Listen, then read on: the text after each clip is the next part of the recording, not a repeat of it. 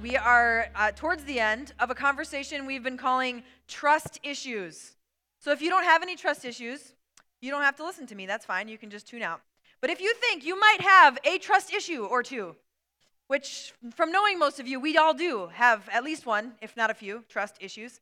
Um, we've been having this conversation because we think it's important that we examine where that lack of trust might come from in our lives. And so we've actually been going through a number of different topics where we may or may not have issues of trust within those topics. So we've talked about our trust with God, with the Bible, with the church, with our neighbors. And last week, Mike did part one of what is going to be part two today, having to do with trust issues when it comes to leadership when it comes to the, the people that we might may or may not see as leaders within our neighborhoods, workplaces, our country, our churches, various institutions, uh, in many different ways in which we might see leaders. So we're going to continue in part two of this conversation today. And so my question I had for you was, what is your definition of leadership? So we're not going to have everybody scream out their definition of leadership, but I have asked this question to groups many times. And what is always the case is that no matter what room that I'm in, every single person in there has a different definition of leadership. Everybody. This is actually a huge question that is never, there's never consensus on what the definition of leadership is. I am a student of leadership theory. I've studied, leadership theory since uh, college and seminary. And no matter what, there is this huge debate on the definition of leadership, and there's not really any consensus on it. So some people say things like this leadership is the ability to see a problem and to be the solution. All right, so there's one. Leadership is the ability to unapologetically express and see out, seek out your vision. There's a definition for you. Leadership is the ability to help people achieve things that they don't think are possible. That's kind of a nice, hopeful one. Uh, leadership is having a vision, sharing that vision, inspiring other, others to support your vision. A lot of vision in that definition. How about this one? The definition of leadership is somebody that has people following them. Pretty simple, pretty straightforward. It turns out in our country, there is this subconscious definition of leadership. Maybe some of you have heard of this before. That there is this subconscious de- definition where a leader is somebody who you look up to because they're actually taller and their voices are lower and they're physically fit. This has actually been studied. Maybe some of you have read this. It, it got kind of widespread in Malcolm Gladwell's book Blink, uh, talking about how four, only 4% of Americans are taller than 6'2, but 30% of the CEOs of Fortune 500 CEOs are at least 6'2 or taller. And uh, they make more money. 2% more earnings for every inch. Have you guys heard this before? This is an actual thing. And also, researchers have found out that the deepest, the deeper their voices or the lower frequency, the more that they earn and the more that their company earns. So when you're thinking about your stock options, you got to look for the frequencies of the voices of the executives. And then marathon running CEOs head companies that are valued to 10% higher than CEOs of companies that don't run marathons. I don't know. I mean, people here, you have a business degree. Tell me, how is this the thing? This is the case. So basically, the clear takeaway here, and maybe unfortunate takeaway, is we are biased towards a definition of a leader, which is somebody who is tall, fit, and deep voiced. And if this is true, things are not going well for me. I am, I am seriously, I am barely five three, And every year I go to the doctor and they're like, almost five three, And I'm like, I'm not gonna get there. It's not gonna happen. Like it's only going down from here. So I don't, I mean, what can you do? I can't, I, apparently I can't run a Fortune 500 com- company and there goes all my plans for my life. So that's too bad. Um, but it's crazy, right? This is actually consistent over years in our country. They've looked back at presidents, and even for women, the taller women make more money. It's bizarre. This is the kind of weird world that we're in. And we're talking about trust issues when it comes to leadership. And last week we talked a lot about whether or not we can trust leaders. But I want to know can we trust ourselves to even figure out what it means to, to find a good leader? Because apparently one of the defining factors has to do with marathons or something. So today, I actually want to make a specific definition of leadership. And it's totally cool if you have a different one, because my theory is you all do have a different one. But I'm going to kind of put mine out there after years of studying leadership and training leaders. This is the definition I've come to hold, and maybe it'll change, but this is where I'm at so far. My definition of a leader is someone who is intentional with their influence. Somebody who is intentional with your influence. And I would say We are all people of influence. We all have influence in different spheres in our lives. Sometimes people would push back and say they don't feel that they have that. But I would say that everybody has influence, but the question that makes somebody a leader or not is whether or not they are seeking to be intentional with their influence. So if you don't feel that you are someone who is influential, I want to say I disagree. I'd love to talk with you about the ways I think that you are a person of influence, whether you are being intentional with it or not. And I want to uh, kind of put it out there today that I think God sees you that way that God created you as a person of influence. And as we talk about the trust issues we have with leaders in our lives, I think there's also this question about the trust issues we might have with ourselves as people of influence, as people who might be leaders. So, uh, let me give you just a little bit of the part one, I'd really encourage you to listen back. If you haven't figured this out, we have this great website called millcitychurch.com, and you can listen to all the sermons there. And if you didn't hear part one from Michael last week, I'd really encourage you to listen to it. But let me give you the brief summary of the main points. Uh, Michael read this passage where Jesus is expressing to his disciples, actually, not too much before, it's really close to the time that he's going to go to his death on the cross. And he's speaking to his disciples and he says to them that leadership should be about coming alongside what Jesus is doing and being willing to serve. He, he talks about being willing to be the person to make sure that their influence isn't about controlling other people or manipulating other people or being like a benefactor, he says, who lord things over people to get what they want from the followers. Jesus says this clear phrase. He says, You are not to be like that, which is so, I just love that. You are not to be like that. Listen. Jesus modeled a sense of leadership that was about support as well as challenge. Jesus' leadership was about love as well as truth, leading by example, being willing to be a servant and also being willing to let other people serve you when that's the humble thing to do. And Mike pointed out last week that even in the time of the kings in the Old Testament, thousands of years before Jesus, all the, the people of God said they want a king, we want a leader, we want to be like the other nations. And what was so interesting is that God kept saying, I'm your leader. You don't need a human leader in that same way as everybody else. But people kept, the people of God kept saying, We want a king, we want a leader, we want a leader. And finally, God gave them a king and a long line of kings, actually, if you read through First Kings, Second Kings. And pretty much every single one of those leaders failed the people they were leading. It was a long line of mostly not great leaders, some that were okay, but every single one of them failed them. And thousands of years before Jesus, and now thousands of years later, we still have now a line of leaders of anything that is being led of people who, at some point in their leadership, will let their followers down without fail, every single time. And so, uh, what Mike was expressing last week is that if God is really our true leader, then that brings up these questions for us about what it looks like for us to see Jesus as out ahead of us and us actually following Jesus in our life, looking for what God is doing around us and being people who are seeing God as our primary leader. And Mike suggested this last week, and I think this is a difficult thing for us to swallow. Are there times that we are functionally living our lives as though Jesus wasn't actually leading anything? On our everyday life, are we functioning as though Jesus wasn't actually leading anything? It's just a thought or an idea that that might be true. So, today, as we talk about our trust issues with leadership, here's a couple questions I want us to wrestle with as we go through. First, if Jesus really is our leader, the best leader, are we living as though Jesus were king of our lives? Are we living as though Jesus was the primary leader that is actually leading around us? And then, secondly, do we trust ourselves to be people of influence, or my definition, leader? Do we trust ourselves to be people of influence that follow our King? These are the two questions.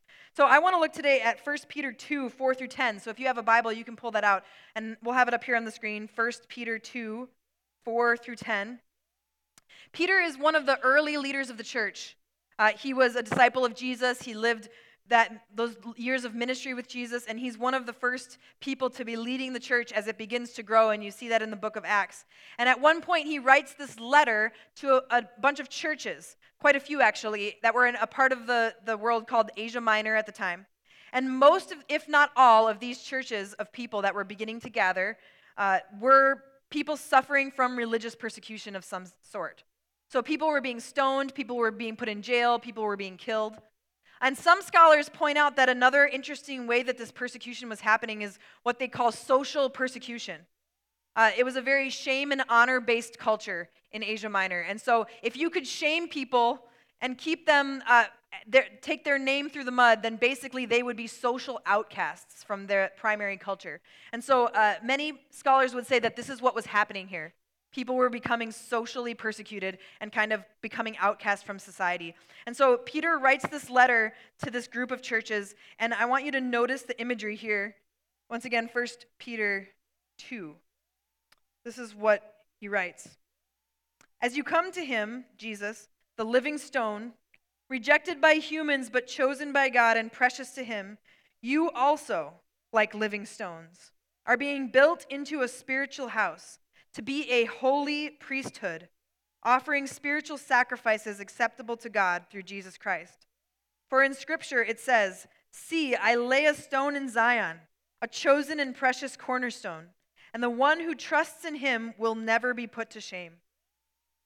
Now, to you who believe, this stone is precious, but to those who do not believe, the stone the builders rejected has become the cornerstone, and a stone that causes people to stumble, and a rock that makes them fall.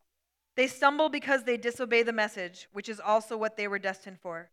But you are a chosen people, a royal priesthood, a holy nation God's special possession, that you may declare the praises of him who called you out of darkness into his wonderful light. Once you were not a people, but now you are the people of God. Once you had not received mercy, but now you have received mercy. What's so interesting here is that Peter is using pretty strong imagery, right, of a building. A building that has a precious cornerstone, a living stone. Uh, speaking of, of Jesus as this cornerstone. We sang that earlier in the song Christ Alone, that, that, that Jesus is this cornerstone. And what's so significant, many of you know about a cornerstone, is that it aligns the entire building, right? It sets the alignment of the building as the foundation grows and as the buildings are built. If the cornerstone is not accurate, then the whole building will be a mess. And so Jesus is the cornerstone. And it's important because the entire foundation of this, this building is being built off of his life and who Jesus is and Jesus' leadership. And so then there's this key phrase that Peter says You also, like living stones, are being built into a spiritual house to be a holy priesthood, offering spiritual sacrifices acceptable to God through Jesus Christ. So this image then extends to us. You are like stones, like Jesus, the living stone, the cornerstone. You too are like living stones. Uh, that's a weird thing to think about, stones that are alive, but we're just going to move through that. And so the stones are being built into this spiritual house, is the way it's described. And it's interesting that uh, Peter uses this image of a building and talks about Jesus being the builder and God being a builder of this building. Jesus as the cornerstone, but also the builder, uh, because Jesus was a builder, right? How many of you at some point in your life heard the phrase, Jesus was a carpenter? All right, if you haven't, you just did. So this is something we've heard, and, and it's, it's something that most of us heard about since we were little if we grew up in the church. And the fun fact is that Jesus was probably less of a carpenter the way that we think of one now, and more like what we would call now a stonemason. A stonemason, somebody who built things out of stone.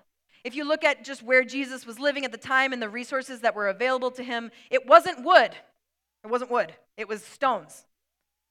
And so, man, now think about this imagery as Peter is saying uh, Jesus is this cornerstone upon which everything is built, and he is the builder because he physically was a stone builder, a stonemason. Is it messing with you that Jesus is a carpenter thing is like kind of being blown out? I know it's weird, but also we're going to move through that too. But that's true. And so these people are hearing this, and they knew that that was Jesus' vocation his physical vocation before his ministry started was to be a physical builder and now he is building a spiritual building and these people listening to this get to be a part of that this is a big deal to them. Then peter uh, quotes some specific scripture kind of poetic there. Did you notice that? It's kind of a mixture actually of isaiah and psalms. It's this prophecy hundreds of years before jesus was walking the earth actually using the term cornerstone to describe jesus and who the messiah was going to be. And this is just fascinating that it was said hundreds of years later, hundreds of years before, and Peter's pointing this out hundreds of years later. And uh, you notice in that language there, there is reference made to people who follow that cornerstone and who live by that message won't be put to shame. And you can imagine how important it was for those people to hear that because they were being put to shame culturally every single day.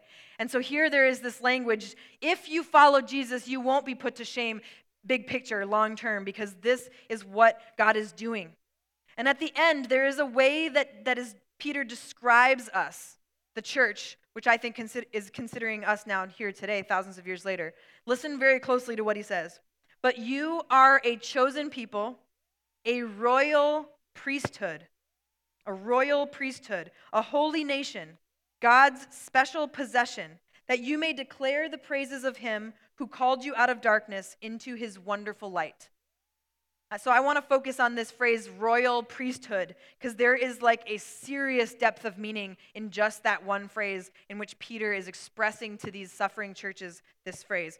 Royal, meaning you are part of the royal family, you are part of God's family, you are heirs to the throne of the kingdom of God. And then priesthood, the priests were those within that culture who had access to God. And it was kind of widely understood that access to God was mostly allowed for priests and not for everyday people. And here they're being expressed that you are a royal priesthood. So, back when God's people were asking for a king, thousands of years before Jesus, this was the leadership structure. There were priests and there were kings. And the priests and the kings had pretty much all of the formal authority in the land. And here, Peter is saying something radical. He's saying, You are all a royal priesthood. You are all kings and priests. You don't need to have a specific role. You don't need to have a title. You don't need to be appointed in some sort of, you know, interesting uh, ritualistic way.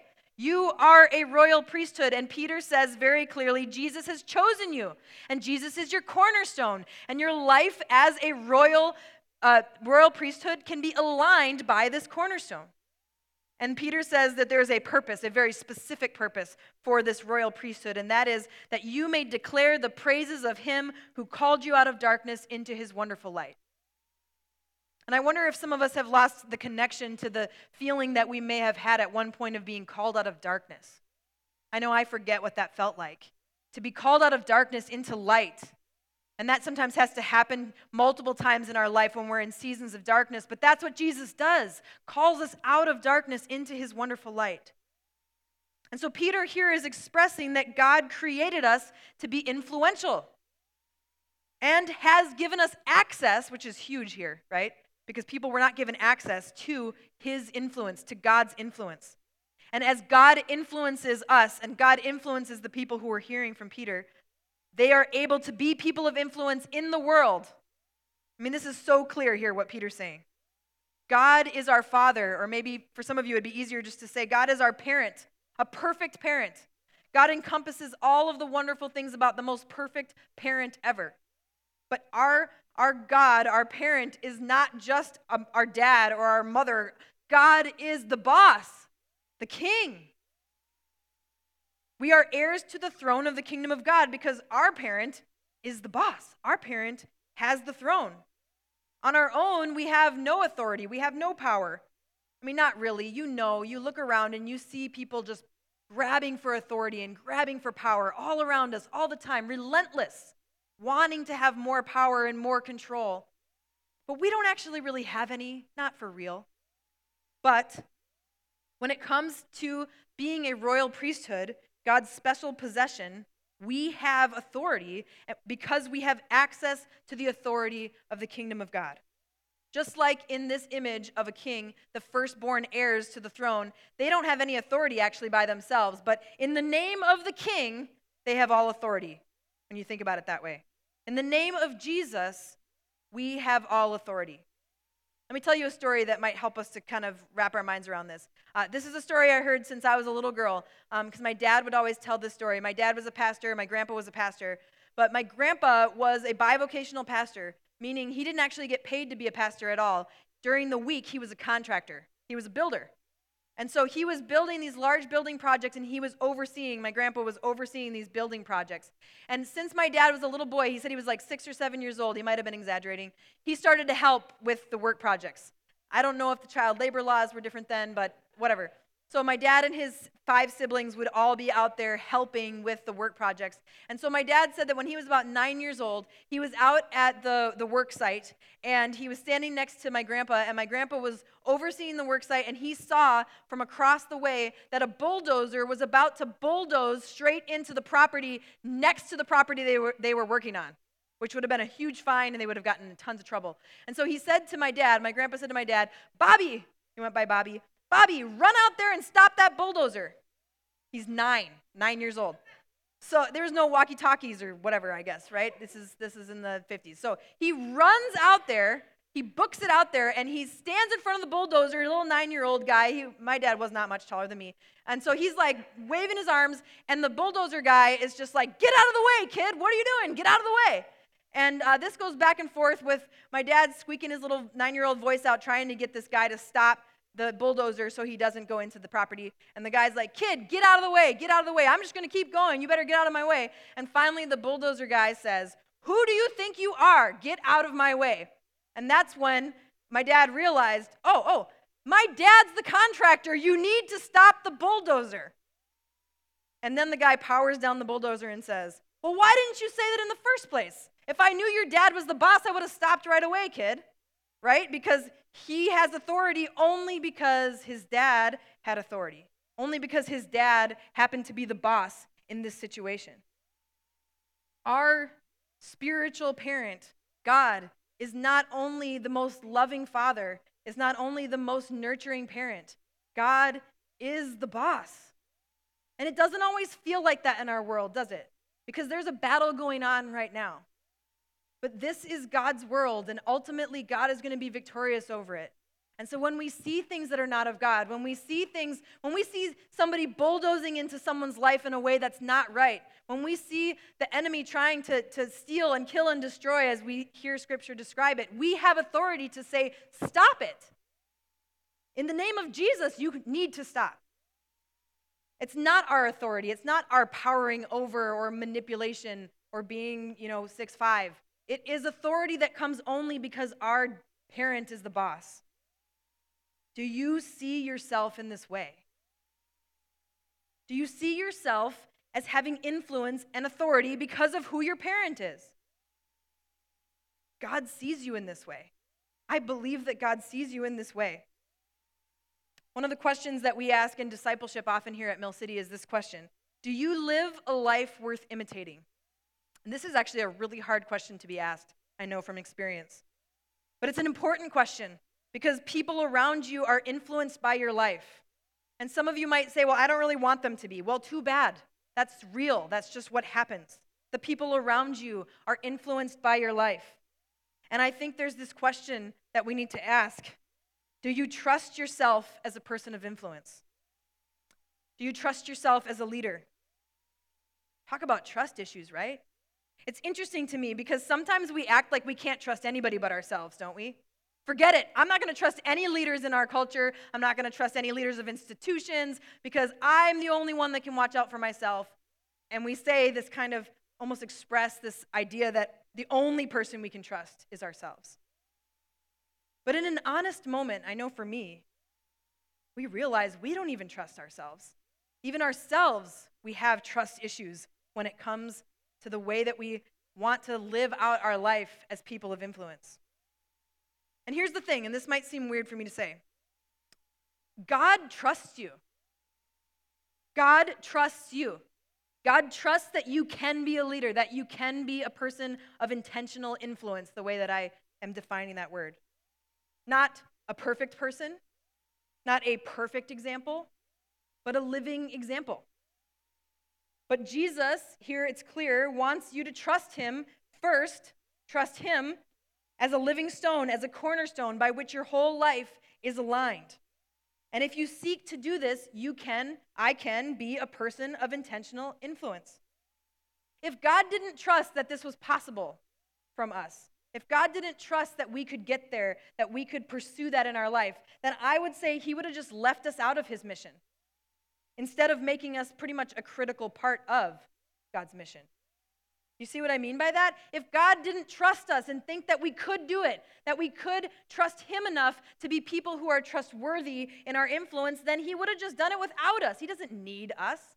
But He chose to invite us to participate in His redemptive plan to bring the kingdom to this earth and to make all things new. And we get to be a part of that now and all the way until the full reality of the kingdom is here in this place.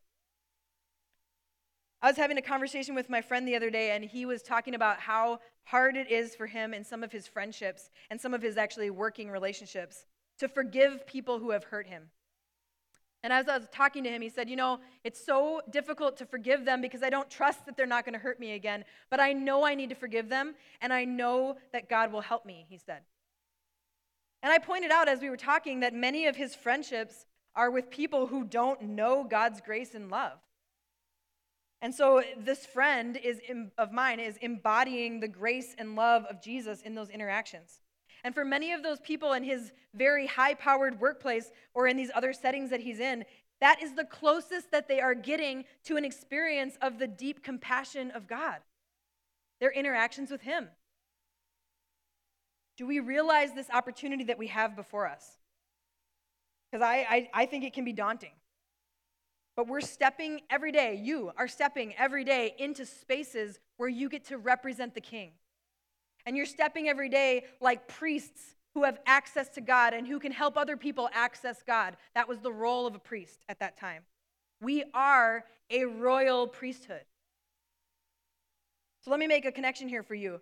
For us at Mill City and the way that we lead here as a church, we as pastors so deeply believe that you are people who have the opportunity to be intentional with your influence. We so deeply believe that you are leaders in your everyday spaces, whether you have official titles that say that you are or not. We are like completely sold out and believe that that is true. And so that is actually at the core of how we've structured the leadership here at Mill City.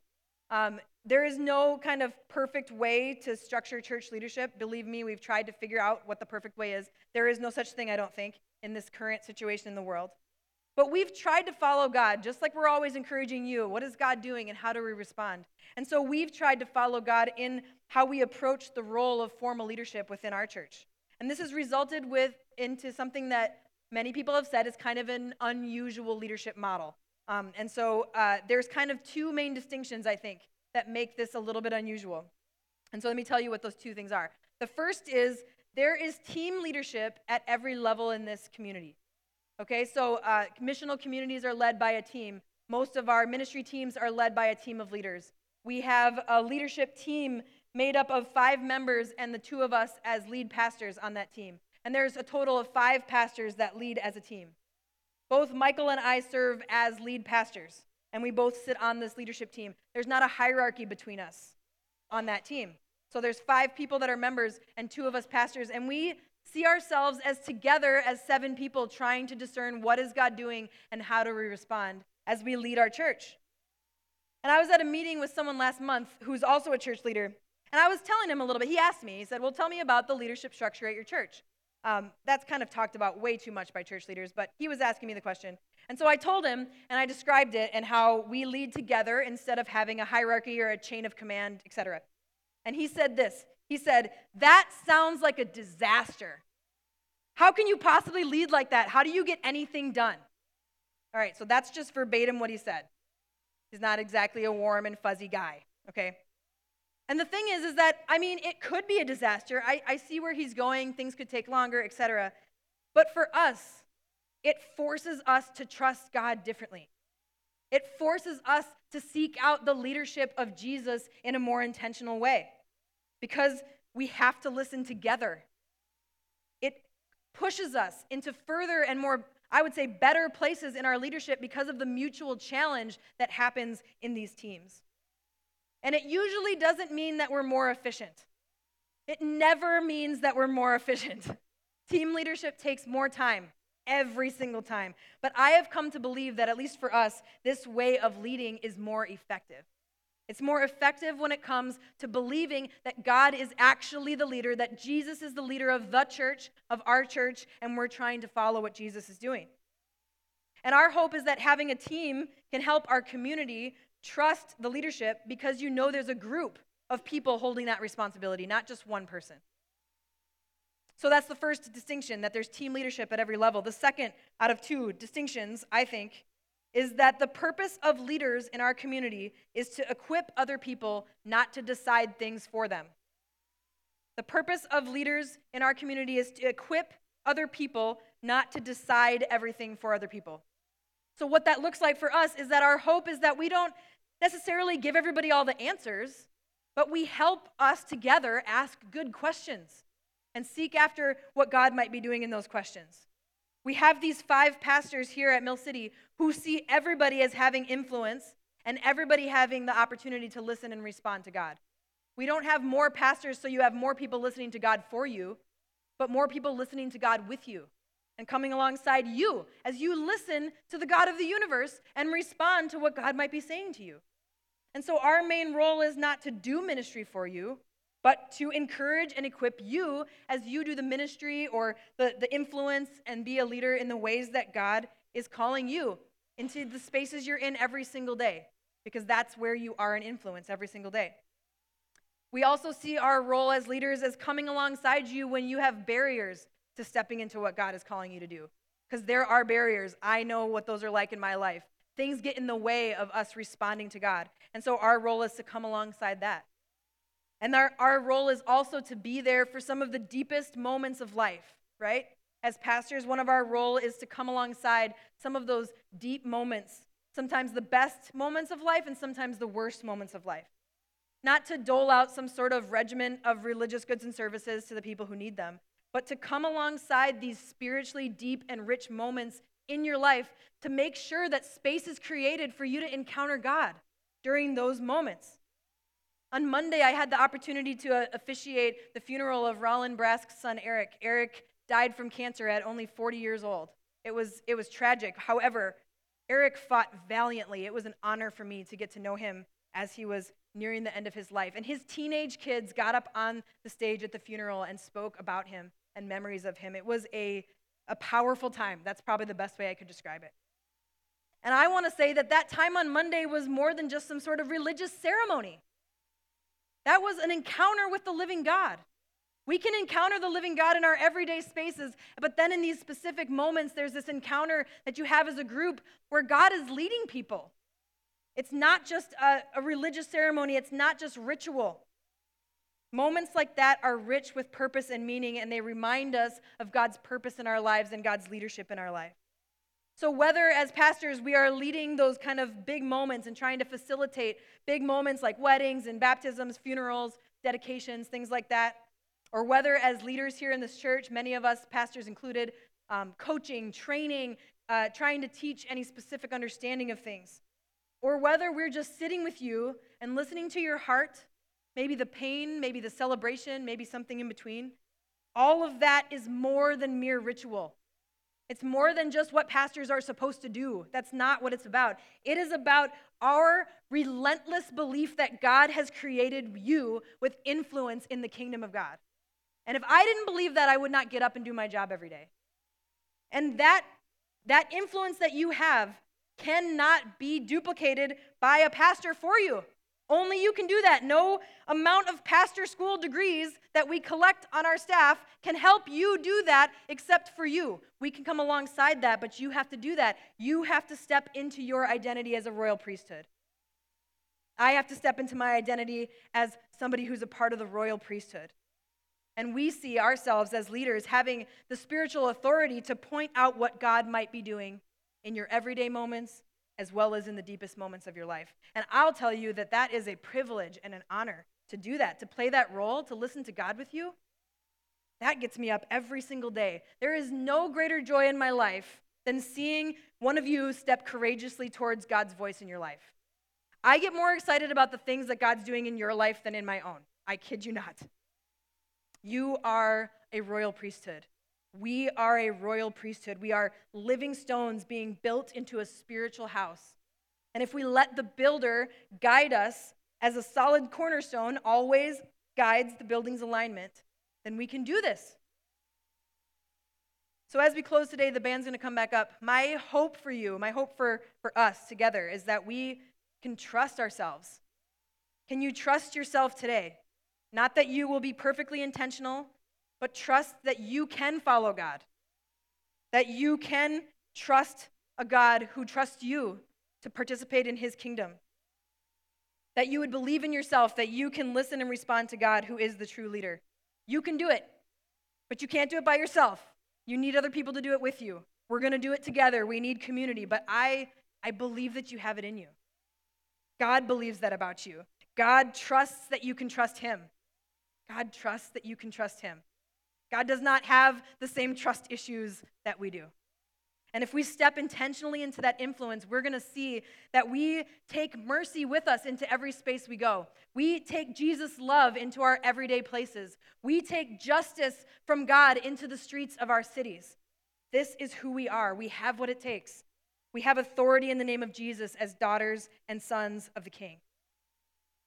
I want to close today reading just those last couple of verses in the, the message translation from Eugene Peterson's version of 1 Peter 2. This is what he says You are the ones chosen by God, chosen for the high calling of priestly work, chosen to be a holy people, God's instruments to do his work and speak out for him, to tell others of the night and day difference he made for you, from nothing to something from rejected to accepted. Amen.